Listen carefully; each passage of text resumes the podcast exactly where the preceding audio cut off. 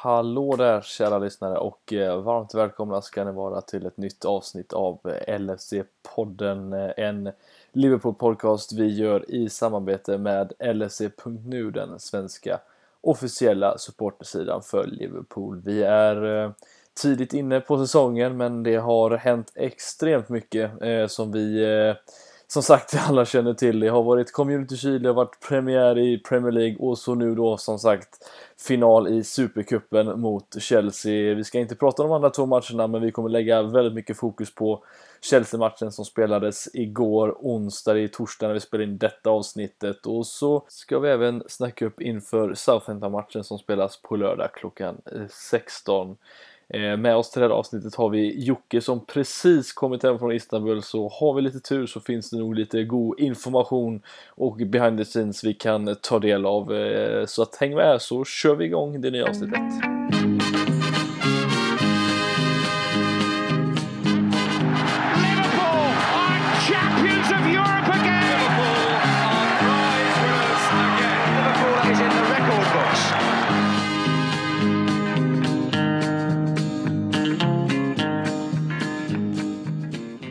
Yes, då är vi tillbaka med eh, avsnittet som eh, vi lovat och eh, om man inte räknar oss som bäst i Europa efter Champions League-titeln så kan man banne mig göra det nu efter gårdagens vinst mot Chelsea i Supercupen och vi ska diskutera om den såklart allt, allt som hände runt den.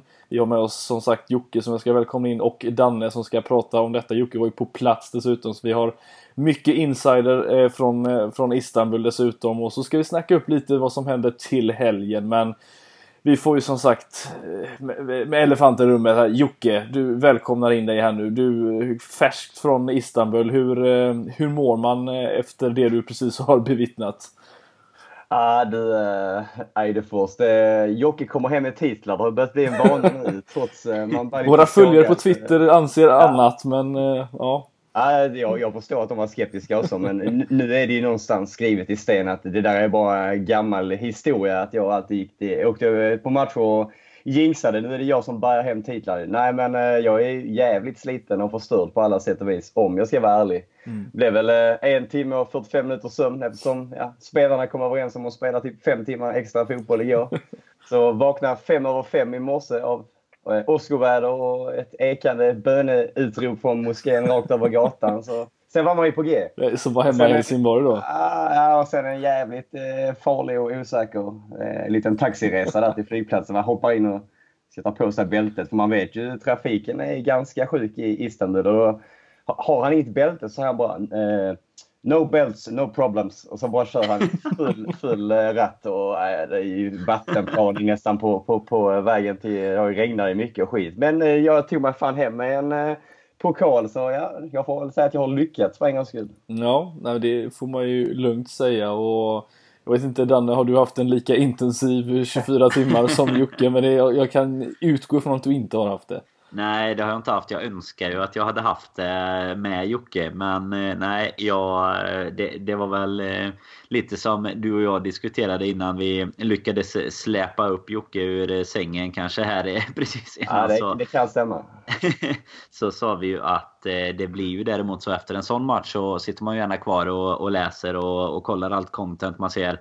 Klopp stå och skrika Adrian i, i live-tv liksom och sånt. Så man, eh, det, det, tog ju ett tag innan det blev lite mindre sömn. Men det var lite mer än de här drygt två timmarna som Jocke löste. Och så lite jobb på det och så hem och, och snacka Liverpool direkt här på, på torsdagskvällen. Så att eh, nej, ytterligare en titel upp på väggen där, Champions Wall. Så man sitter väl nöjd idag. Ja, och vad, vad innebär det nu egentligen med den fjärde titeln? Nu är, kan man säga att vi är bäst i England nu återigen?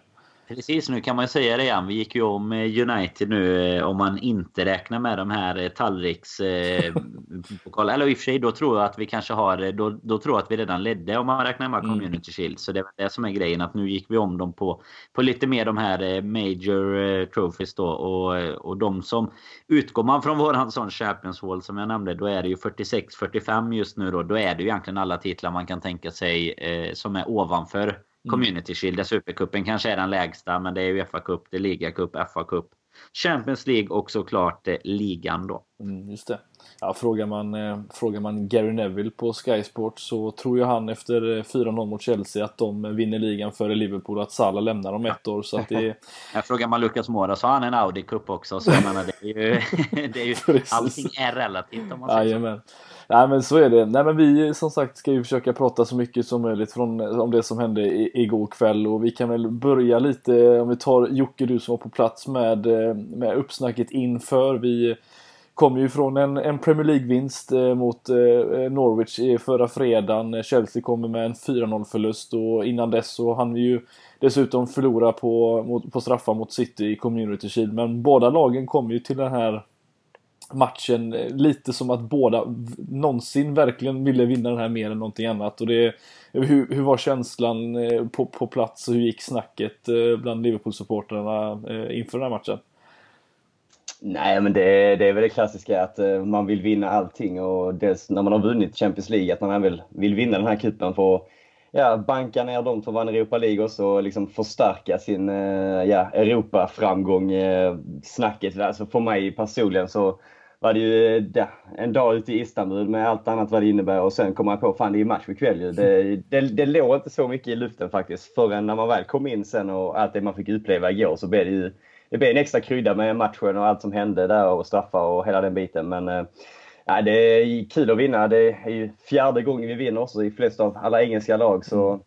nej, men det är kul att addera den till kabinen helt klart. Mm. Ja men verkligen. Det känns väl ändå nu i efterhand. Om man, nu har vi ändå spelat de här två eh, kupperna som vi pratade om lite i, inför säsongen här. Community Shield jämfört med Supercupen. Nu, det är väldigt enkelt såklart att säga med, med facit i hand nu när vi har vunnit den ena och inte den andra. Men jag tycker personligen. Nu satt ju vi hade livepodd liksom på Liverdal och allt vad det innebar på eh, Community Shield. Men det kändes ju både som att Alltså fansen, men framförallt spelarna och klubben liksom tog den här mycket mer seriöst. Det här var ju ändå en match framförallt efteråt märker man ju hur, om du jämför liksom hur, hur glada blev City för Community Shield jämfört med hur glada vi blev och hur besvikna Chelsea var igår så då känns det ju ändå som att den här lite som vi har varit inne på också är ganska mycket större och faktiskt är en match man, man bryr sig om att vinna medan Community Shield blir lite av en sån här ja, träningsmatch men, men ändå lite Emirates Cup eller Community Shield eller Audi Cup. Alltså den mm. nivån på det. Mm. Eh, jag vet inte om ni håller med mig, men det, det kändes ju så från plats med Jocke kan jag tycka på fans och sådär.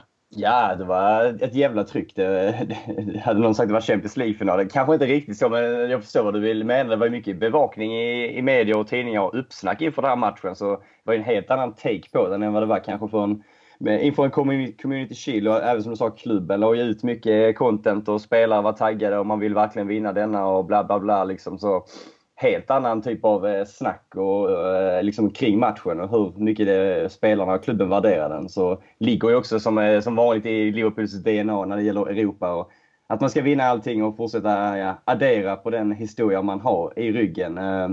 Nej men det är kul, äntligen!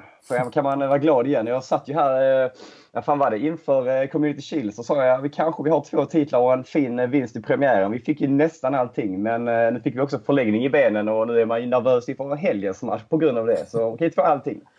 Är det inte, ursäkta mig, är inte känslan lite också som att den här matchen vi spelar nu mot Chelsea eh, påminner väldigt mycket om, om, om finalen mot Tottenham, alltså sättet och, och med tanke på hur, hur vi spelade och hur matchen spelades mot Manchester City eh, veckan in, veckor, två veckor innan där, alltså där det var verkligen fram och tillbaka och det var liksom försvarsmissar och dålig, överallt egentligen. Ganska kul spel att kolla på men inte riktigt så man kanske ska spela i en cupfinal. Men tillbaka till liksom det här Liverpool som visserligen då släppte till rätt mycket som vi kommer komma till men det var inte riktigt den här fart och fläng på det, samma sätt utan här var liksom att det här ville vi snarare vinna och då, då måste vi göra det på ett, på ett eller annat sätt i slutändan men en liten annan typ av matchbild åtminstone. Ja men definitivt. Jag satt, om nu, nu är ju det för en helt annan podd egentligen, men jag satt med några kompisar och kollade på City och Chelsea, eller United Chelsea menar jag i helgen. Och det var ju, vi sa precis det du är inne på där att det var ju en sån här match som verkligen gick fram och tillbaka och objektivt sett så är det väldigt kul att se den typen av matcher. Men när man håller på ett av lagen så är det ju egentligen fruktansvärt för det, mm. det vittnar ju liksom om att lagen kanske inte är riktigt där man ska vara försvarsmässigt. Nu eh, fanns det väl eh, problem igår också, men inte kanske riktigt lika stora problem. Även om vi givetvis ska, ska adressera det som finns. Det ser ju inte alls riktigt så bra ut ännu den här säsongen som det gjorde under egentligen hela fjolårssäsongen. Vi har ju, och det var ju samma mot Norwich egentligen. Om man ska dra in även den matchen så eh, var det ju en nykomling som kom att skapa liksom extremt mycket chanser på Anfield. Så att mm. det finns lite att slipa på det. Nu blev det ju lite annan konstellation där med Gomes ut på högerbacken istället för Trent och så Matip in då. Istället för Gomes som startar i ligan. Så eh, det återstår väl att se vad som händer till eh, helgen här i, i den backlinjen. Det är ju att van Dijk och Robertson spelar den sidan känns ju i alla fall ganska ganska given så. Men eh, resten av det får vi väl se. Och så får vi väl se om eh, Adrian har lyckats cementera sin plats eller om nytillskottet Lonergang kan gå in och eh, utmana om en plats ja, mellan stolparna. Det är den stora snackisen. Nej, men precis som ni säger, det, jag, jag tyckte det var väldigt böljande. Det var fram och tillbaka hela tiden. Jag, jag, kan inte komma ihåg en match senast när det hände så mycket grejer. Det, man stod ju där eh, rad två stod jag på och fattade egentligen ingenting. För hela, ena sekunden var en flagga uppe och sen hade Chelsea gjort två mål men de var borta ändå. Och sen, ja, Sen, sen kommer liksom Robertson igenom och gör en sjuk eh, brytning där på Pedro. Och så efter matchen när man gick och tänkte just fan det hände ju också. Och sen, ja just det, det hände ju också. Och, och jag kommer ihåg det där och kommer ihåg det. Och han och den, alltså det var så mycket i efterhand som man poppar ut in typ nu när jag sitter här också. Bara, fan vilken jävla match det måste varit för dem som inte höll på något av lagen som du var inne på Danne. Ja, ja det där är ju ändå extremt. eller sådär men alltså underhållningen i alla fall. Det måste du säga skillnaden på, på Champions League-finalen. Det som, som vi var inne på lite innan. Alltså med, med hur, eh, om man ser hur, hur taktiskt drillade spelarna är i en sån match. Liksom, där man märker att man släpper verkligen inte till någonting. Här var det ju inte... Här var det lite mer bara ut och, ut och kötta. Och mm. det var väl lite den känslan man hade efter att ha sett Chelsea i helgen också att eh, vårat anfalls, eh, alltså våran trio där, eller nu blev det inte den som startade helt då, men eh, man tänkte ju att det här kommer bli ganska, ganska mumsigt för dem att, att käka på. Men sen dröjde det ju faktiskt innan andra halvlek innan det, och Firminos eh, ja, inhopp då innan det faktiskt blev lite mumsigt. Det såg ju rätt eh, trist ut i första halvlek denna matchen precis som mot City egentligen i Community Shield. Men mm. eh, stor, stor skillnad på spel eh, och hoppas väl att Alltså ska man överleva den här säsongen så får de ju eh, lugna sig lite med den här typen. det har gått alltså, tre matcher man har liksom...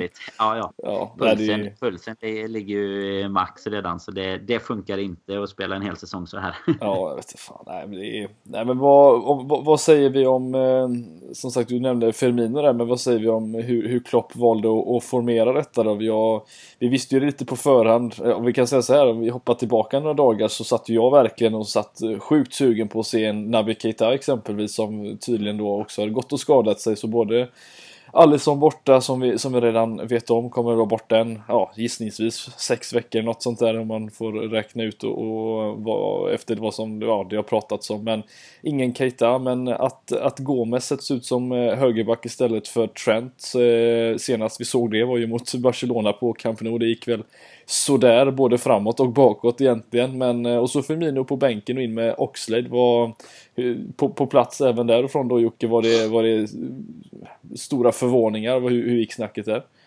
Ah, ja, det, det, var det väl inte. Vi, personligen hade jag väl räknat med att vi skulle göra någon typ av rotation. Och både Gomes och Oxlade i sig, de fick ju mycket minuter under just försäsongen. Och har ju mycket kanske att jobba på efter att ha varit borta. Kanske framförallt också Chamberlain mer, men även Gomes med skador förra säsongen. Så de har ju kanske lite mer att slipa på, är lite mer rostiga de andra. Så man kan ju förstå ändå att det här kanske är en match där de kan få lite mer minuter under benen, eh, eller i benen, inte under benen. För det, eller det kanske behövs där också, sett i insatsen i och för sig. Men, eh, nej, men eh, alltså att de kunde få lite färre matchtempo och fitness och allt vad det innebär eftersom vi kommer i ligamatcher. Det kanske inte är just då man gör sina förändringar kan förstå att Klopp gör det någonstans. Sen så vet vi liksom det är ju, har ju varit en del matcher och vissa har kommit tillbaka sent och det kommer fler matcher och ja, liksom snart har Champions League igång om en månad. Så man får ju redan börja liksom flera veckor innan och ja, hur man eh, hanterar truppen och så vidare. Så, sen vet man ju inte om eh, någon av Firmino eller Trent har haft någon typ av känning. Sen har vi märkt också att Klopp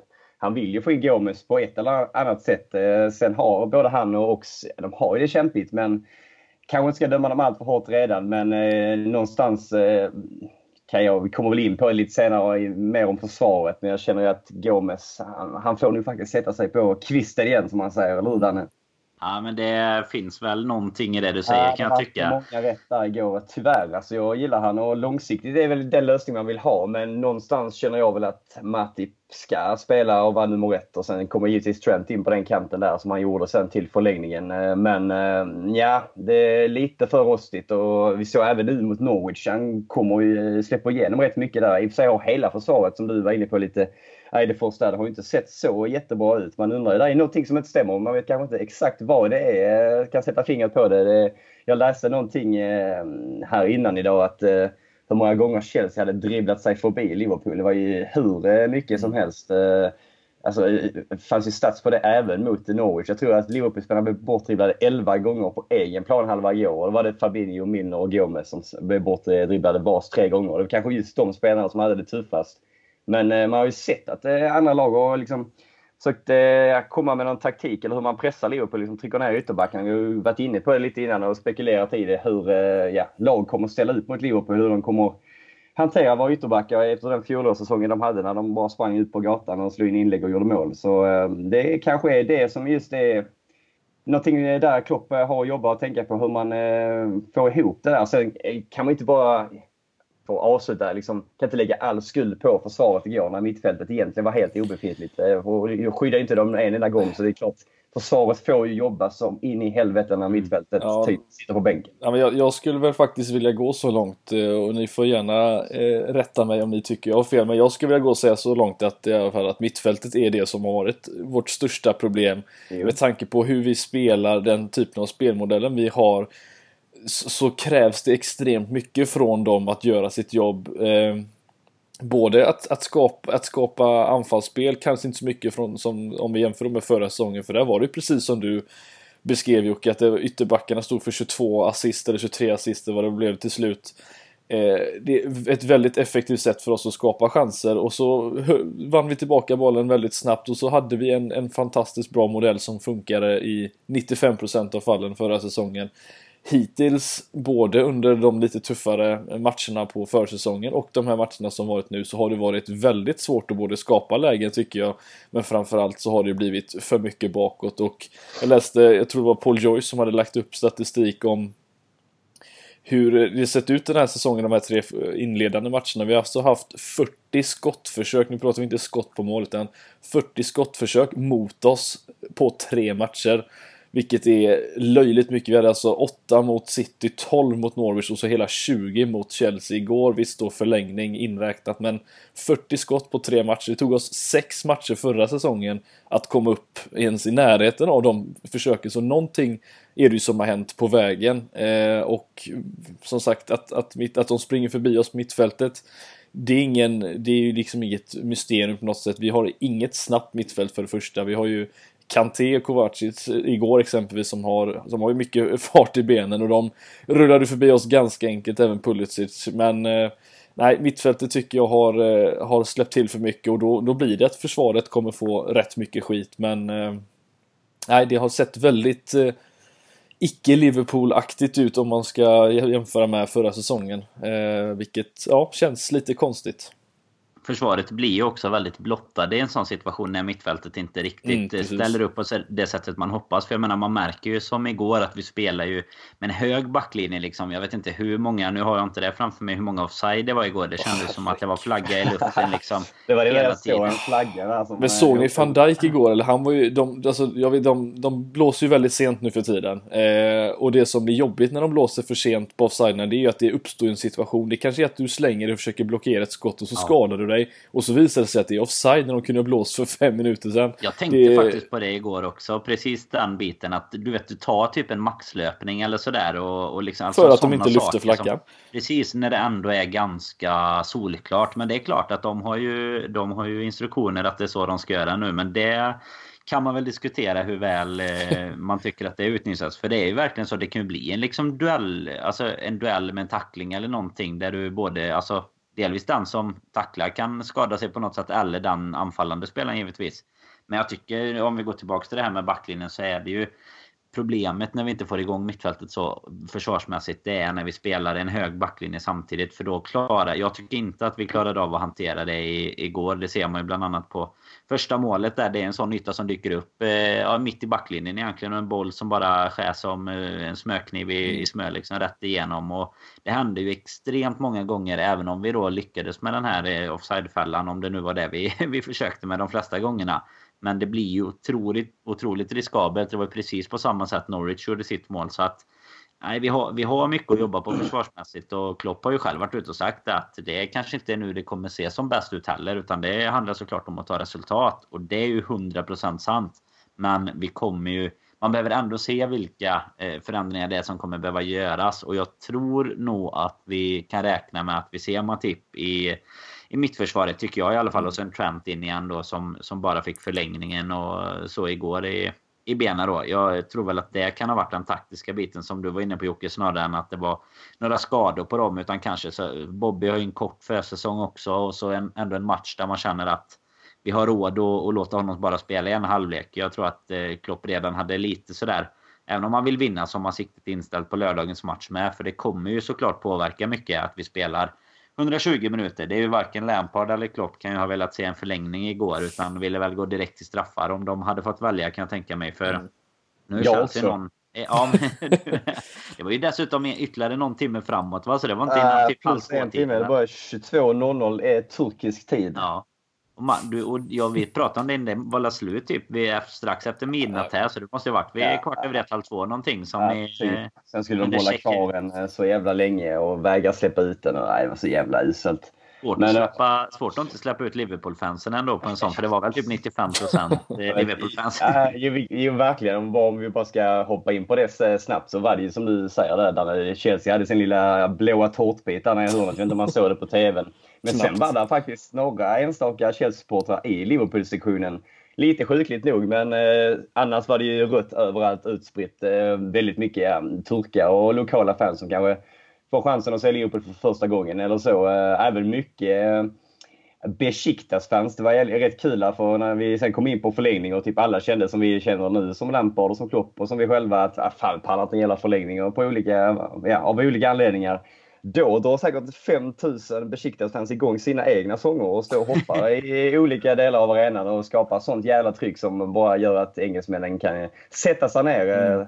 Eh, nej, men det var sjukt eh, imponerande. En liten skara. De bara drar igång sina egna turkiska sånger där och kände väl att nu får det fan hända något på den här läktaren. För fy fan vad tråkigt det här är.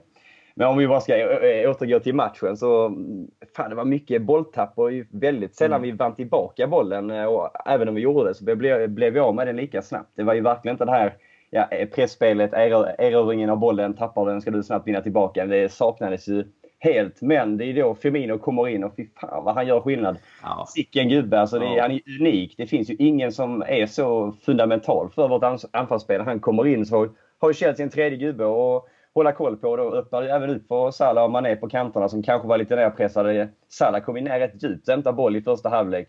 Pressar ju rätt högt där. Och, och ja, då har vi inte mycket anfallsspel och som var rätt blek där i första halvlek. Men när Firmino kommer in, öppnar upp flera ytor, ja, är väl på plan i två minuter när han och Mané hjälps åt där till kvitteringsmålet och sen är han, ligger han även bakom Manés eh, ja, passningssamarbetet där när han dunkar upp den i nättaket. Men jävlar vad han är grym alltså. Unik! Vilken gubbe han är. Mm. Nej, det är bara att skriva under på. Det är ju... Och Mané också tycker jag. Ja. Men, men Bobby har ju ändå en... Det är, det är ju en sån egenskap som... Det, det finns ju, typ, vi har ju pratat om det många gånger innan också, men det, det finns ju oersättligt. Det finns ju ingen spelare som är på på samma nivå i just det jobbet han gör, känns det som. Alltså, du, det, jag kan inte se vem man skulle hämta in, eh, alltså ponera att han hade gått sönder eller något om man behöver ersätta honom eller hans hälsa. Alltså för att, för att få samma typ av spel. Det blir ju inte det om vi sätter in Mané i mitten och Oxlade på kanten som vi gjorde eller om man, om man sätter en Origi längst fram eller något. Du kommer aldrig kunna få den typen av dynamik som du har de tre emellan. För de, de två andra också får ju extremt mycket bättre ytor och han är ju otrolig på att hitta de här bollarna. Han är en extremt bra, alltså det här, det här med kroppsfinter och liksom mm. luriga vrickningar och sånt. Han, det är ju som att han eh, ser allt typ fem sekunder innan vi får se det så, här, så att han hinner bestämma sig vad han ska göra innan innan bollen är slagen och sådär. Det är helt eh, otroligt och det märktes ju igår när han kom in. Det kanske, blev ju en jätteskillnad. Hans Man. kanske mest underskattade egenskap är väl egentligen hans första touch också med tanke på hur mycket mm. bollar han och det fick vi se lite mot, mot eh, Norwich framförallt men liksom de här bollarna som kommer upp från, från mitt, mittbackarna eller liknande ytterbackar. Alltså hur, hur han Alltså det är väldigt lätt att ta emot en sån boll och så, tapp, och så får du en dålig touch och så får du en tackling och så, och så vänder de på spelet. Men han är så fruktansvärt duktig på att antingen behålla den alternativt att hitta den här skarven som ja, öppnar upp det ännu mer för oss i slutändan. Det är, det är en grym egenskap att ha och eh, det finns som sagt ingen, inte någon spelare i laget som, som besitter den typen av touch. Det är väl Keita då möjligtvis, men han är inte i samma position och samma spelare. Men det, nej, han gör så extremt mycket. Det, det, han verkar ju dessutom vara en helt magisk gubbe i resterande alltså, sociala medier vid sidan av. Så, så är det ju det är ju ett brett vitt leende man får se mm. hela tiden nästan. Det är ju är otroligt fint. Och igår så, så ni, har ni sett det klippet när han blir förbannad innan de äh. kör upp konfettin? det är också så, han bara vad fan är konfettin? Upp no med, pyro, upp med no skiten och så börjar han fira. Liksom. Snälla. Ja, ja, han är, är otroligt fin. Han ska ha sina hyllningar tillsammans med, med de andra och med Mané såklart som, eh, som blir två mål. Som du är inne på, det är, det är inte bara två målen på Mané. Alltså, det är återigen han tar. Vi har, jag och vi har varit inne på det säkert 130 gånger gånger tidigare och vi får kanske återkoppla till det framöver också. Men han tar ju återigen en så jävla stor roll och ansvar i en stor match. Alltså visst, det finns kanske större och viktiga matcher, men ni, ni förstår var jag vill komma. Det är inte ja, ja. första gången han gör det heller. Vi såg ju typ i Kiev förra året. Det är han som gör målet. Det är han som ligger där och fiskar och mm. söker. På, han har gjort det i många andra. Barcelona i år, hemma. Alltid en jävla inställning och rätt attityd. Och han ska bara liksom spela en stor roll i det. Och han gör det på sånt så gött sätt. Han ser alltid liksom ut som han knappt bryr sig heller. Men han är alltid på rätt ställe och slutar aldrig springa. Även han är unik. Det är, vilka tre anfallare vi har. Vi, vi ska inte bara sitta och såga när vi har vunnit en pokal ska vi inte bara sitta och såga vissa Oxlade eller eh, ja, Gomez. Så vi får hylla dem som har gjort det också på vägen. Mm. Så eh, då har vi två gubbar som ska hyllas, absolut. Mm. Definitivt. Och Oxlade kan man ju lägga en liten brasklapp ändå. Det här med som du var inne på innan med skadan. Och sen givetvis att han spelar lite annan position då i den här matchen mm. än, vad, än vad han har blivit van vid i Liverpool än. Så det finns ju givetvis mycket kapital att hämta där. Men det var inte hans eh, match Klopp, igår. Så mycket kan vi bestämma oss för. Klopp tog väl på sig lite efter matchen och sa typ också att det var hans ja. eget fel. Att han kanske inte borde spelat han i den positionen och att han var redo och så vidare. Och så där. Men man har ju sett Exakt. på försäsongen att han har försökt och han vill ju mycket. Och, ja. Jag, tror vi kommer få se sekvenser av Oxlade under säsongen han kommer att spela stor nytta och kommer upp i någon typ av form. Absolut. Det var ju så under hans första säsong också ja, innan han blev skadad. Alltså det var ju i, i typ eh, ja, december eller januari eller vad det var. Han, han kom igång liksom. Mm. Ja men precis. Och som han kom igång och sen så hade han ju sina två, tre månader där när han var riktigt fin och egentligen slog sig helt in innan han skadade sig då. Så det är klart att borta en hel säsong sen, det är klart det tar tid att komma tillbaka i både matchtempo men även, även in i dynamiken i laget med, med lite nya spelare och sådär också som eh, har tillkommit sen, sen då när han spelade. Så att mm. nej, definitivt. Det, det finns mycket att hämta där. Det kommer bli riktigt bra tror jag. Men om vi ska vi ta och spinna vidare på, på det Jocke sa som ändå är det som vi tycker vi kan eh, lägga fokus på. Vi, vi, vi tar ju faktiskt en till titel gubbar. Det är ju eh, och kanske den som vi ville helst om vi fick välja av de två som vi har potentiellt spelat om här nu början av säsongen. Men eh, som sagt förlängning. Jag tycker att vi lägger inte så mycket fokus på på situationer som kanske skedde i matchen även om eh, straffsituationer. Vi, straffsituationer och liknande. Och får ju säga precis som, eh, som många har skrivit på under också det här med det kvinnliga domarteamet. Det var länge sedan jag faktiskt kollade på en fotbollsmatch där det inte kändes som att en domare försökte ta över matchen och, och synas så mycket som möjligt. Det måste vi ändå ge Stephanie och hennes, eh, hennes kollegor. De, eh, gjorde tyckte jag ett, ett väldigt bra jobb men eh, som sagt straff var det, det väl inte. Det, det, var ingen Michael Oliver-aura på dem. Det ville vara i bild hela tiden. Ja, han också. Ja, absolut. Vi har ju sett eh, bedrövliga manliga domare under alla år i Premier mm. League så det finns inget att säga om det. Såg ni vad eh, Klopp gick ut och, och sa efter matchen att han hade sagt till dem? Nej.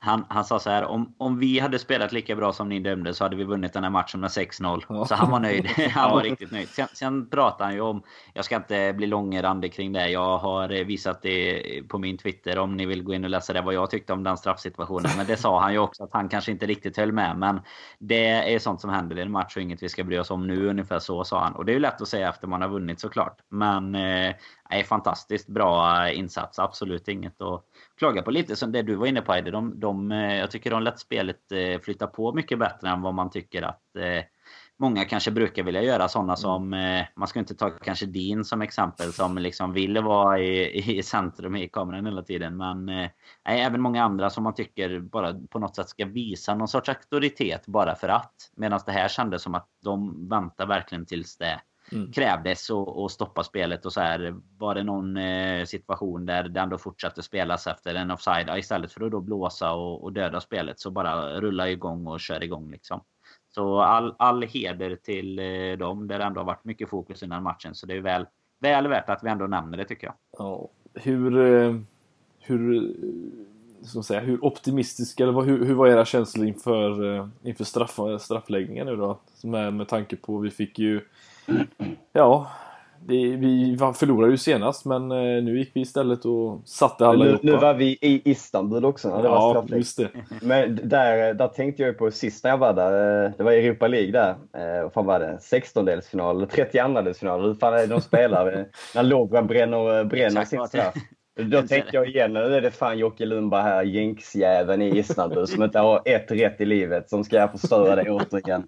Och nu var det i Besiktas arena också, så det var ju något med Besiktas och straffläggningar och Liverpool i någon kombination. Men eh, nej, det var ju, det var ju bra straffar från eh, framförallt Chelsea får vi säga. Barkley har ju någon jävla hård och vacker straff. Alltså, både, också uppe Ja, ja, verkligen. Och sen eh, Trent, den är ju absolut längst ut och det är väl så man brukar säga. Lägger du så långt ut, ja, typ längs stolproten så är den otagbar. Men både den och Origis var väl lite sådär att man, i alla fall där jag stod, att man nästan satte hjärtat i halsgropen. Men eh, sen har vi ju guden Adrian som eh, på nio dagar vann en pokal medan Everton fortfarande väntar i 25 år. Läste något det, det, det är ju någonting med det. Mm. Han, han är ju redan en figur. Det var ju så fort han eh, fick eh, upp två fötter på den där eh, Abraham-straffen så var det istället för Allison, Allison så var det Adrian, Adrian. Så han är ju populär där nu i Liverpool-klacken, absolut. Ja, det är faktiskt någonting som kan, jag såg, som kan vara värt att spinna vidare på kanske något, något kommande avsnitt här. Lite hur jag tror inte folk riktigt har förstått. Man kan ju prata statistik och man kan prata om känslor och allt möjligt men det är en fruktansvärd uppgradering rent eh, om vi kollar på Adrians statistik i Premier League åtminstone. Eh, uppgradering från det vi haft tidigare i form av det här med expected goals against och hur mycket man räddar skott som man kanske inte skulle gjort. Han, absolut så ligger ju han högst upp, Alisson, han ligger långt ifrån de flesta men eh, det är, inte, det är, ingen dålig andra målvakt vi ändå fått in här måste jag säga. Eh, gjorde en hel del bra räddningar eh, även igår, eh, måste vi tillägga. Men Lä ja. Läste du den att eh, gårdagens match var hans första sedan i januari när han stod i fa match för West Ham mot Wimbledon och släppte in fyra mål? det är kontraster. De pratade om det igår på sändningen vet jag med. Mm. Mäktigt. Ja, nej, men det är, det är kul som sagt. Just att, eh, som sagt, vi ska, vi ska inte nämna de där eh, spagettihandlederna som Kepa har då. Med tanke på att han orkar inte hålla ute en enda boll. Nej, det är ju som Jocke. Jocke är ju rätt inne där. Alltså, det såg man ju såklart eh, ännu bättre på, på TVn. Att de två straffarna med Trent och Rigi där, då, då känns det ju som att han är där liksom. Han, han går ju rätt och är på dem. Men eh, nej, det, det gick inte att, att hålla borta de eh, bollarna måste, sen. Måste ju säga, fy fan vad nervös jag var när Fabinho går ut när han har legat på planen med kramp. Ja, just det. Hur mycket ni såg på TV, men han låg ju kvar ganska länge. Och man ser ju på storbildsskärmen han liksom lunkar sig fram och ser ut att vara halvt döende och så tejpbiten hänger snett på benet där nere. Ja, ja. Inget ser rätt ut, men han får ju in det. Men där Världens kortaste ansats också. ja, absolut. Ja, nej, det var... Det, kändes, det var en bredsidepassning bara. Eh, typ en meter ifrån Kepa som bara stod eh, helt fryst bara för att han var livrädd för att tejpbiten bara fladdrade runt kändes det som. Jag tyckte den straffen kändes ruggigt ja. konstig bara.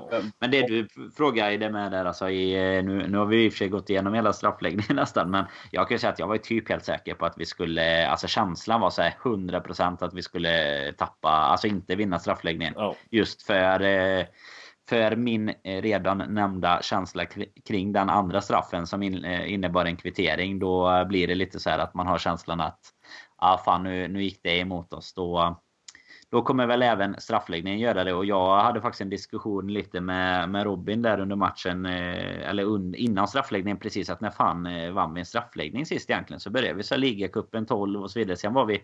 Kom då var Jocke Lundberg där också, jag ska tillägga. jag, jag straffläggningarna. Då plockade han hem en titel. Sen, sen var det nog, kom vi fram till Middlesbrough i typ, eh, jag vet inte om det var 15 eller någonting, 16, någon fa Cup-match när det blev liksom typ 16-15 ja. eller någonting i i straffar till slut. Det bara blev... Eh, du har ju till och med Mignolet mål på straff. Ja, men precis. Och det hade ju nästan kunnat fortsätta så igår också. För det kändes ju ett tag som att eh, det här kan hålla på eh, hur länge som helst. I och med att det var inte, ändå inte jättenära. Förutom någon kepa där då, som han var nära på. Men eh, sen, sen klev han fram. Eh, hjälten Adrian. Det blev ju, eh, blev ju enorm eh, kraftsamling också för att öka decibelen med typ 200 när eh, Abraham går fram där och alla vrålar Liverpool, Liverpool. Eh, alltså för fulla muggar. Jag vet inte hur mycket TVn kunde ta in men jag kan lova att det var högt. Och jag ska inte heller glömma att han brände en chans där som går precis utanför stolproten och Abraham. Så det var en tung kväll för honom men jag vill bara sätta bindel på honom i fantasy för er som spetsar trupperna. Det kan, kan det vara ett pick från Robin Bylund som han ska ta fram? Eller vad tror du Danne? Han, han är ju inte vass Robin. Jag kan säga att nej, nej, det är definitivt inte. Men jag kan säga att det tyngsta för Tam Abraham var nog inte det. Det är när han kommer in i omklädningsrummet och kollar, tar upp mobilen och inser att det är någon som har letat fram en tweet från 2014, matchen där vi eh, förlorade mot Chelsea. Det, och, ja, det, där man tycker att vi tappar ligan det året. Och det var typ så här, eh, ja, lite, liten peak mot Liverpool att det inte räckte hela vägen. Och den eh, fick han se ett par gånger igår i, i sitt flöde kan jag säga. Att det var någon Liverpool-fan som hade hittat den och han hade nog en eh, 2000 mentions eller något på den kan jag tänka mig efter efter matchen. Så inte nog med att han eh, missade den avgörande straffen. Han, fick, eh, han blev rätt påminn om det också när han eh, kom tillbaka sen. Ja, Liverpool-fans är ju fruktansvärt bra för övrigt på att gräva fram tweets som andra spelare. Nä, nästan lika bra som på att följa flygplan och eh, silvriga minivans. Ja, precis. Såg ni förresten att vi, vi drog in 4,2 miljoner pund i prispengar. Så nu är sommarens transferfönster helt betalt också. Så, ägarna njuter. Nästan. Ja. Ja, det är fantastiskt gubbar. Ja, som sagt skönt med en, ehm, en till titel att sätta, sätta upp på väggen och i, i skåpet. Men eh, med 120 minuter i, i, jag vet att Henderson pratade om det, eh, om vi ska försöka bli lite mer seriösa tänkte jag säga. Eh, nej men eh, han pratade efteråt, det var du som också var på plats Jocke, det var jobbigt, eh, det var kvavt, väldigt jobbigt och för spelarna, många som sagt var extremt trötta. Hur, eh, onsdag kväll och spela den här matchen och så ska man spela bortamatch mot Southampton på, på lördag klockan, klockan 16. Eh, hur, eh, hur påverkar detta ja. Klopp och spelarna och framförallt laguttagningen och liknande? Hur, eh, vad, vad tror ni? Jag, jag är ju lika sliten som spelarna så jag vet inte om jag ens orkar se matchen. Nej, jag tror den blir riktigt klurig med, med tanke på att vi då får, eller många spelare, inte alla, men nästan alla fick 90 minuter om förlängning i benen. Och vi såg ju som vi sa, krampkänning på Fabinho och Robertson blev utbytt. Kanske var något taktiskt eller att han bara skulle spela. Keita gick ju sönder skadad Eh, kvällen innan på träningen och Southampton eh, fick ju stryk med 3-0 mot eh, Burnley i första matchen. Men de såg de rätt intressanta ut tyckte jag under eh, våren där när han kom in, eh, Hassenhüttel. Så eh, jag tror någonstans, att eh, vi har sett det förr, att det viktigaste i en sån här match är typ att sätta tonen första 20-25 minuterna och inte låta hemmalaget komma ut och trycka in ett tidigt mål och få igång publiken, självförtroendet och liksom visa, komma ut taggade. Vi såg ju när vi mötte dem i våras när Shane Long är det väl som gör 1-0 tidigt där efter 7-10 minuter. Och då får de det de vill ha. Kommer bara igenom det här lilla ja, ag agrot de har där när hela publiken är inne på planen och vrålar första 20-25 då tror jag vi liksom kan lugna ner det. Men vi får inte liksom bara komma in helt bakfulla och trötta med 120 minuter och någon öl i, benen från i onsdags och tro att det här löser vi. För då, då, då går det inte. I sådana här matcher i England så är det bara. Så, Precis ja. som du är inne på, de såg ju mycket bättre ut också under våren. De, de hade ju egentligen en katastrofal säsong eh, förra året sett med, med deras eh, förväntningar mätt egentligen. Men sen eh, då efter att ha börjat första halvan helt värdelöst när, när Hasselhütte kommer in där så, eh, så kommer de ju igång rätt bra. Och eh, precis som du är inne på, Shane Long gjorde mål mot oss. Han gör väl alltid mål mot oss känns det som. Och nu är han ju inte riktigt ordinarie längre så det känns väl som att det kanske är en gubben i lådan som de satsar på på lördag. Men eh, känslan är ju att det är otroligt. Alltså det är deras, de, de kommer från en riktigt tuff förlust. 0-3 en premiär mot Burnley är ju inget man eh, drömmer om så sett. Och så kommer till första hemmamatchen nu då. Publiken laddad efter en lång sommar utan någon, någon bra fotboll och sådär. Så jag tror också att det är, det är definitivt inget eh, som man bara går och och plockar hem så. Eh, framförallt med statusen på våra spelare efter den matchen ni, ni säger här med både 90 plus eh, förlängning och, och alltihop. Och resande dessutom ska man inte heller eh, underskatta. Liksom det, Istanbul och hem till England och nej, ja, man blir lite så orolig. Men som du var inne på Jocke i början där så är det väl alltid så att man... Eh, ja, då, då, igår var den matchen klar och då oroar man sig för nästa. Och så hittar man alltid anledningar till att vara, vara lite orolig för vad som komma skall. Och så sitter man på lördag förmiddag och så känner man sig rätt säker på att eh, Salah och Mané gör två var eller någonting. Så det, det är lite den här Liverpool-supportens eh, liksom med och motgångar hela tiden, varje vecka. De, de ser ungefär likadana ut sådär. Mm. Vad är din känsla i det för eh, det här just med, med fitnessen? Om man säger nu, det problemet är väl att vi... Jag menar om man tittar på hur det brukar se ut efter Europamatcher så eh, finns det ju mycket statistik och sådär. Men nu får man ju inte glömma att det Champions League kommer ju alltid igång när när liksom ligan och sådär är igång och satt sig lite. Nu är vi ju bara tre matcher in liksom och egentligen en match i ligan in då. Mm. Och så har vi spelat eh, ja, den här typen av, av utpumpande match. Vad tror du kommer det påverka? Alltså, jag, jag är väldigt mycket inne på eh, så, ja, precis det som Jocke säger också. För det där, eh, så, så är det. Hur dåliga ett lag än är i Premier League så finns det alltid alltid matcher mot topplagen på hemmaplan eh, där det finns någon typ av litet hopp. Det finns alltid det där lilla liksom. Det in, innan Liverpool eller motståndarna gör ett mål så finns det alltid ett hopp om att de ska kunna göra någonting och det, det måste man släcka så snabbt som möjligt för att inte just de ska få den här luften under vingarna. Men det jag är mest orolig för eh, är väl som sagt eh, eh uthålligheten, hur, hur, hur, vi väljer att eh, egentligen spela vårt eget spel i den här matchen. Eh, jag vet att det är väldigt lätt när man är trött att, eh, att man, man, när man inte orkar springa så är det lätt att slå chansbollar. Vi har ju sett exempelvis hur svårt det har varit för oss att skapa lägen. Visst, Southampton är inte lika bra som Chelsea, men när, hur, hur kommer vi liksom att reagera när ytterbackarna inte får lika mycket eh, andrum som vi fick förra säsongen. Eh, ska mittfältarna då komma ner och hämta mycket boll? Kommer det bli mycket långbollar och chansbollar till Mané och Salah som det har blivit den här säsongen i början trots att det återigen bara varit gått en kort tid. Jag, jag är lite orolig för hur vi själva väljer att agera och eh, därför ska det bli intressant att se lite vad Klopp väljer för lag och för nu på förhand så kan jag i ärlighetens namn inte gissa mig ens en, en laguppställning. Eh, det, det, kan vara att han byter ut jättemånga eller inte, man, man har liksom ingen aning. Eh, känslan är väl att en Wijnaldum säkerligen kommer få spela ja. men Milner satt väl visserligen med någon ispåse runt sitt vänstra ben efter han var utbytt men nej jag, jag är lite orolig faktiskt. Inte att vi kanske så ska förlora matchen men att vi inte kommer dit och riktigt orkar spela den typen av fotboll som vi bör göra. Det, det är väl lite så jag känner.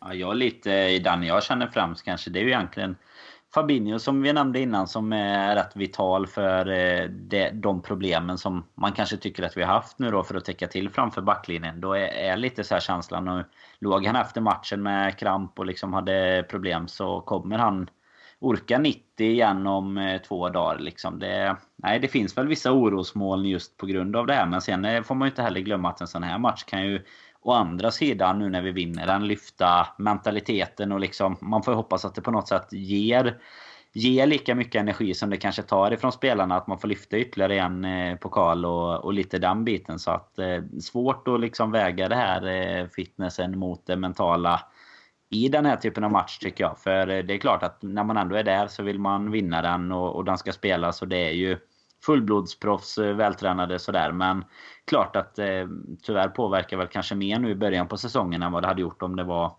ja, en eh, fem, sex veckor från mm. nu egentligen. Men eh, Mané sa väl det inför också. Han har inte haft semester på sju år. Så det, det handlar bara om ett mentalt tillstånd. Det är bara att gå ut och köra. Och så gjorde han två mål och var matchens ledare med. Så att eh, det, är väl det, det är väl det vi vill se på lördag kan vi komma överens om. Mm.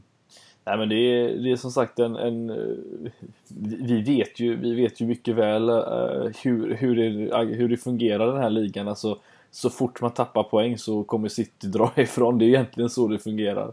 Eh, och eh, som sagt, man kan ju sitta så här och ha känslan inför varje match att, man, att det är en måste-match. Men det är ju nästan lite så det, det kommer att bli på något sätt. Mm. man vet att, att eh, hur det blev förra säsongen, att vi, vi, vi kan nästan inte göra en bättre säsong ändå går man inte och vinner. Och då, då har man inte råd att vara trötta efter i, i den andra omgången så att säga. Men eh, vad, vad, tror du Jocke, att, att vinna den här kupptiteln, tror du som Danne säger att, man, att, att det hjälper oss mer snarare än att man efter all resa och spelande att man, man blir trött eller kommer det bara vara ett stort plus att man gått och vunnit där istället?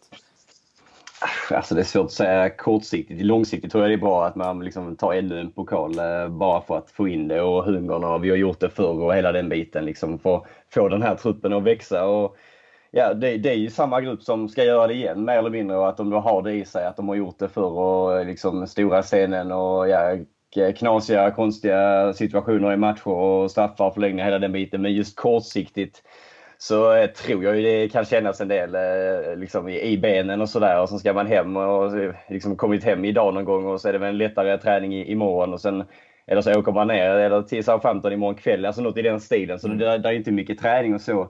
Som du säger, jag tror det. Firmino kanske lär väl få starta liksom. Gjorde bara, bara en halvlek och en förlängning. Typ så en hel match och sen Wijnaldum kommer in. Sen är det ju många osäkra. Jag tror ja, Trent kommer ju säkert också starta då. Det är väl typ de man kanske kan sätta så här på förhand. Sen undrar man, kan vi vila någon av dem? Eh, Salah Mané, jag vet inte vad, vad tar vi in? Är det Origi igen som ska göra det? Mittfältet är ju rätt svårt. Som sagt, Fabinho hade någon känning där Milner hade sin ispåse. Spelar Robertson en hel match eller flyttar man ner kanske Milner där? Alltså, vad har vi de yngre spelarna? Klopp har lovat dem speltid. Kan de få någon typ av minuter i den här matchen eller är det för stort? Är det för tidigt? Ja, det, frågorna är många men eh, en elva är fan inte lätt att sätta. Alltså. Nej. Jag hade ju jättegärna en sån här match personligen sett, eh, sett exempelvis Oxlade på, på mittfältet mm. för att få det här Ja, få fart framförallt. Det har sett väldigt eh, stabilt ut. Alltså, det, det är ju knappt om man kollar igenom de här matcherna som varit nu att mittfältet varit involverat i uppbyggnaden av spelet. Det har varit väldigt lätt att Ja, du har sett Fabinho långt ner men sen har det inte varit så mycket rörighet därefter. Men eh, jag hade jättegärna sett en sån som Oxley komma in och få lite, lite speltid och framförallt på, på sin favoritposition och ja, vara delaktig i anfallsspelet och, och komma högre upp i banan än vad, vad Milner och Henderson gör. Även fast Henderson tyckte jag i, skapade några schyssta lägen med, med Salah nu mot Chelsea senast. Men sen blev det ju väldigt stopp på den kanten och det hände inte så jättemycket mer. Så att eh, jag ser gärna lite mer, eh, lite mer fart och fläkt på mittfältet. Då är det väl egentligen bara Oxlade som kan komma in kanske där och, och, och, ta den möjligheten. Jag vet inte hur status exempelvis ser ut med en Shakiri som inte har varit med någonting han, nej, eh, och, och, liknande. Men det, nej, det, är, det är mycket frågor och det hade varit skönt om Klopp hade kunnat vara med i podden någon gång och dela med sig. Ja, det hade varit fint. Han kunde berätta lite om hur han tänker inför eh, lördagens match. Det var, du, jag märker att du nämner ingen Lalana inför att checka till saker på mittfältet. Där, ja, i det här om han startar som sittande mittfältare, då kollar ja. inte jag matchen. Nej, sittande. han, han, kan ju sitt gamla Southampton. Han, han har ju det i liksom fickan.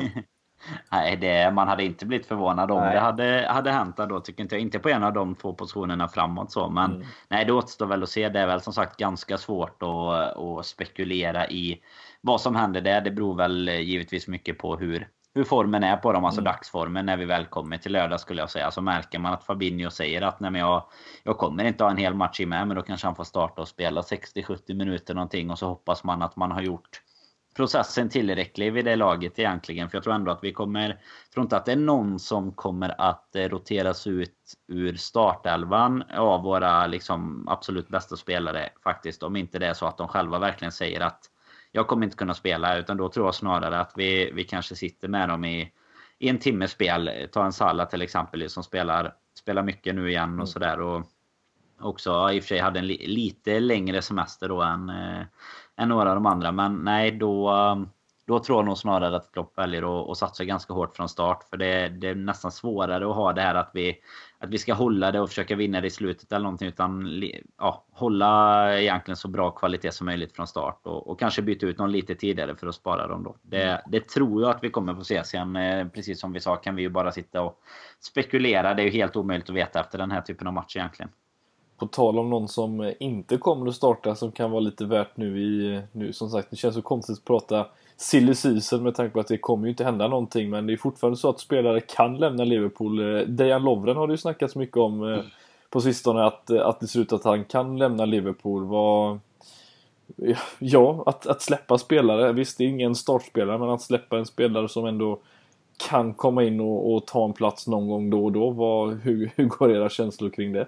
Jag, jag tycker det är hål i huvudet faktiskt. Här vi är här och nu i säsongen. Alltså för att ja, dels har vi ska man säga, sparat in på ytterbackspositionerna. Tanken är väl typ att Milner ska täcka upp för Robertson och sen Gomez på Trent och sen ja, vissa Milner kan väl spela överallt, men sen har vi då, släpper vi då en, eh, en Lovren och vi åker på, på någon skada och är det då Fabinho som ska gå ner i mittfältet och åker vi då på ett rött där de skadar på typ Robertson, är det då Milner som ska gå ner där också? Ja, då tappar vi mm. två mittfältare som är, med en Keita nu som är skadad, då har vi ju helt plötsligt liksom brist på mittfältet med, mm. med spelare och bredd. Så det, det, liksom, det ena tar ut det andra. Det, det känns som en dominoeffekt. Om det vill sig riktigt illa, typ två försvarare går sönder, en mittback, en ytterback, såg det typ i januari nu när Trent gick sönder. och Det var ju någon annan, vem fan var det? Ja, Gomes åkte ju också där omkring, men då såg vi liksom, var det lite så, klistra och snickra och pilla och det, nej, visst det gick ju bra. Jag tror många spelare kan göra ett jobb. Vi har ju väldigt många typiska kroppsspelare som kan spela lite här och var och täcka upp ett jobb. Men det känns, varför ska vi banta truppen och liksom kunna sätta oss och riskera att sätta oss i den chansen när vi liksom ska flytta spelare från andra positioner ner och banta då därmed typ ett mittfält bara för att. Och det kommer ju fler matcher, det kommer ju Champions League och då, då krävs det ju den här truppen och bredden och ja, inte nu, släpp inte han nu för fan. Och det är Salah, Salahs polare på helvete, det går ja. Nej, men Han har ju en, eh, verkar ju ha en ny polare, ser ut som eh, han, han och Oxlade ser ut att vara nära vänner från senaste ja, bilden. Fyller ju år idag, vi fick gratulera honom. Precis. Ja. Han var 20, Nej, men, 25, eh, år, 25 år gammal när matchen började, 26 när den slutade igår. Precis, en bra men de hade ju de hade ju våra, våra tre kollegor Krille, Kalle och eh, Robin hade ju faktiskt en diskussion i, i eh, mm. veckans avsnitt här också om det. Och jag tycker bara man, vi verkar vara ganska överens vi också att man kan skriva under på det. För jag, jag hade sagt annorlunda om fönstret fortfarande hade varit öppet. Jag vet att vi mm. diskuterade i något av de två, tre första avsnitten där och då var jag egentligen helt för att sälja i och med att eh, problemet blir ju att alltså värdemässigt på honom så kanske man tappar lite med att bara ha honom sittande som fjärde mittback på en, en hel säsong sådär och han, han får komma in och spela lite kupper och så. Men nu när fönstret är stängt så är det egentligen helt tvärtom tycker jag. För det, jag håller med om att det hade varit helt idiotiskt att, att göra sig av med honom och händer det då något så, så sitter vi liksom med med helt orutinerade backups som fjärdebackar och händer det något med någon av ytterbackarna till exempel, ja men då är problemet att Gomes kanske går ut och då har vi ingen mittbacksreserv helt plötsligt egentligen. Så att eh, nej, det kan vi väl egentligen eh, slå fast att eh, vi hoppas att det inte händer. Men ja, det känns ju om man följer media och sociala medier sådär att det är en ganska stor risk ändå att det faktiskt kommer att att hända. Och det är väl just det som eh, jag tror det var Robin som var inne på det. Att Klopp verkar ju ha någon liten eh, sån här kärlek till sina spelare ändå. Att, eh, tycker han att de liksom förtjänar att gå vidare ungefär. Och att Lovren ändå gjort ett bra jobb under, under sina år i Liverpool, under åren under honom. Så, så kan det nästan ibland kännas som att han tycker att man förtjänar det lite som Mignolet. Även om vi då hade Adrian klar säkert i, i samband med det. Men Nej, jag vet inte. Det, det känns ju som att vi hade skjutit oss själva lite i foten när vi redan tycker att vi sitter på, på en lite kanske halv, eh, halvtaskig truppbredd emellanåt. Mm.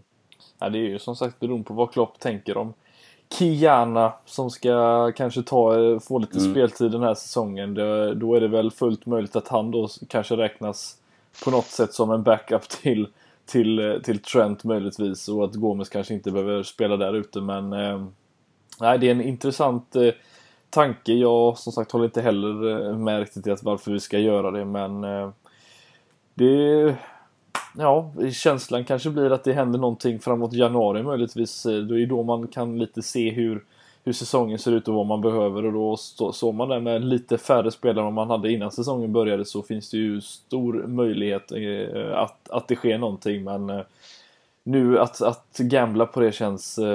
Nej, det känns inte riktigt rätt kanske. Nej, det kan vi slå fast tycker jag. Podd, mm. Poddpanelen säger sitt att vi, vi skickar inte iväg han ska inte någonstans. Nej, Nej. Han, han jag har suttit och sagt många gånger att eh, han däremot borde. Men ja, eh, det, det, det har man sagt någon gång. Här nu och, helt sjukt att man sitter och vill, vill hålla kvar honom eh, när man har ja, nu, Det är nu när han inte, ens, när han inte är ordinarie längre. Det är då vi vill ha kvar honom som någon eh, reserv istället. Ja, nej det är fantastiskt. Vi får helt enkelt se. Eh, det är en halv månad kvar eh, av transferfönstret. Eh, så att det, det hinner hända en hel del innan dess. Men innan det händer så kommer vi ha spelat några olika, några till matcher och, som sagt närmst blir då Southampton på på lördag klockan 16. Vi har nu pratat igenom den fina titeln som vi behövde få in. Nu är vi som sagt återigen bäst i Europa eh, med kort mellanrum mellan den senaste titeln och eh, nu så snackar vi, har vi snackat upp den här matchen. Men eh, hur slutar matchen till helgen nu då, Danne och Jocke?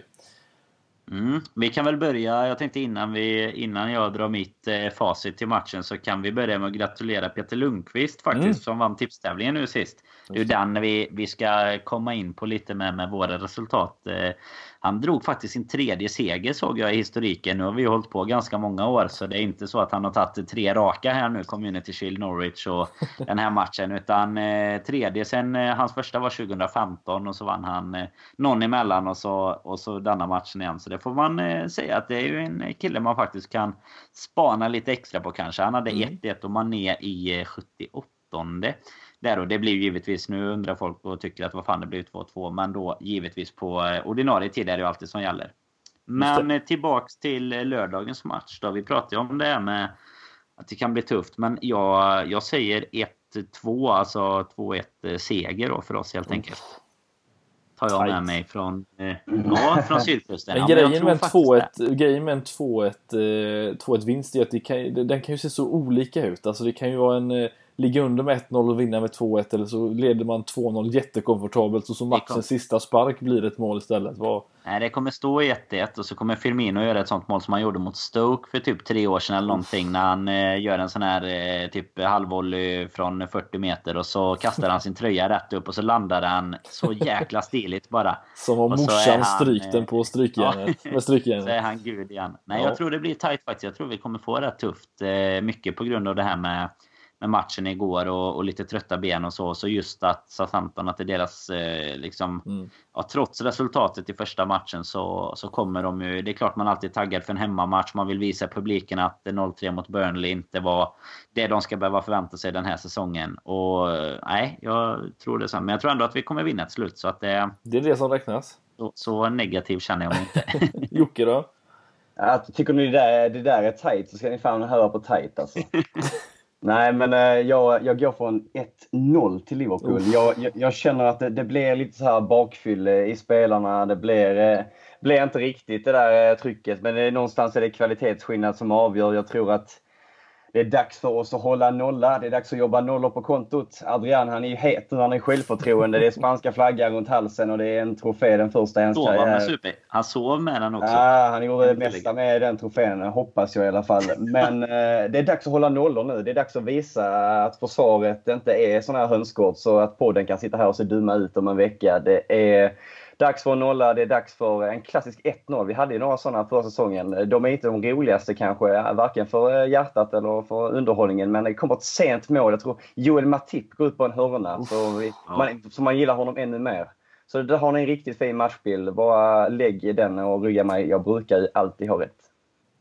Ja, han har ju det. Den, det, det är en sak en sak som är säker. Nej, jag, jag tror jag är inne på Jocke. Jag tror 1-0 1-0 eh, vinst är ju eh, precis vad vi behöver just nu. Vi, efter den målrika segern på Anfield senast mot Norwich så behöver vi en, eh, en, en tillknäppt 1-0-seger där vi inte släpper till jättemycket eh, chanser men vi, men vi gör ett mål och, och kontrollerar matchen. Det är, det är så jag ser det i alla fall. och hoppas självklart 4-0 men jag, ser, jag ser nog gärna en 1-0-vinst för att få tillbaka stabiliteten som vi saknar lite just nu. Mm. En, en mästarseger, så bara kör En mästarseger, exakt. Precis. Vi hade ju några sådana, vi hade väl någon sån tidigt på förra säsongen, eh, även om vi inte blev mästare mot Brighton på hemmaplan. Det var visserligen en väldigt ja, ja. öppen historia i slutet av matchen, men det var en, en, en viktig 1-0-seger som ändå... Ja, de, de behövs de där segrarna. Jag kommer faktiskt ihåg att vi hade någon sån här eh, avstämning där efter typ 4-5 matcher där vi låg, eh, alltså hade vunnit alla matcher. Men eh, vi, man kände så här att det fanns så mycket mer kvar och att få ut av laget. Men det var väl just det som eh, ni båda har nämnt där. Vi var extremt duktiga förra året på att och börja ta den här typen av segrar som man kan kalla lite mesta segrar. Alltså 1-0, 2-1 och sådär. De som City har lyckats med, de som United alltid lyckades med förr och vi aldrig har lyckats med de senaste åren innan. Kanske förra säsongen då, att man vinner de här man kanske inte känner att man heller har förtjänat 100% men att mm. den lilla, lilla spetsen som man ändå har som är bättre avgör. Alltså ett läge för Salah eller ett läge för Firmino eller Mané sådär. Och det kanske är den vi, vi ska utnyttja här till helgen också. Precis. Nej men det låter ju fantastiskt eh, för, min, ja, för mina öron säger jag. Så att jag eh, tycker att vi eh, lägger på för idag gubbar och så eh, blickar vi framåt mot det som händer som sagt på lördag.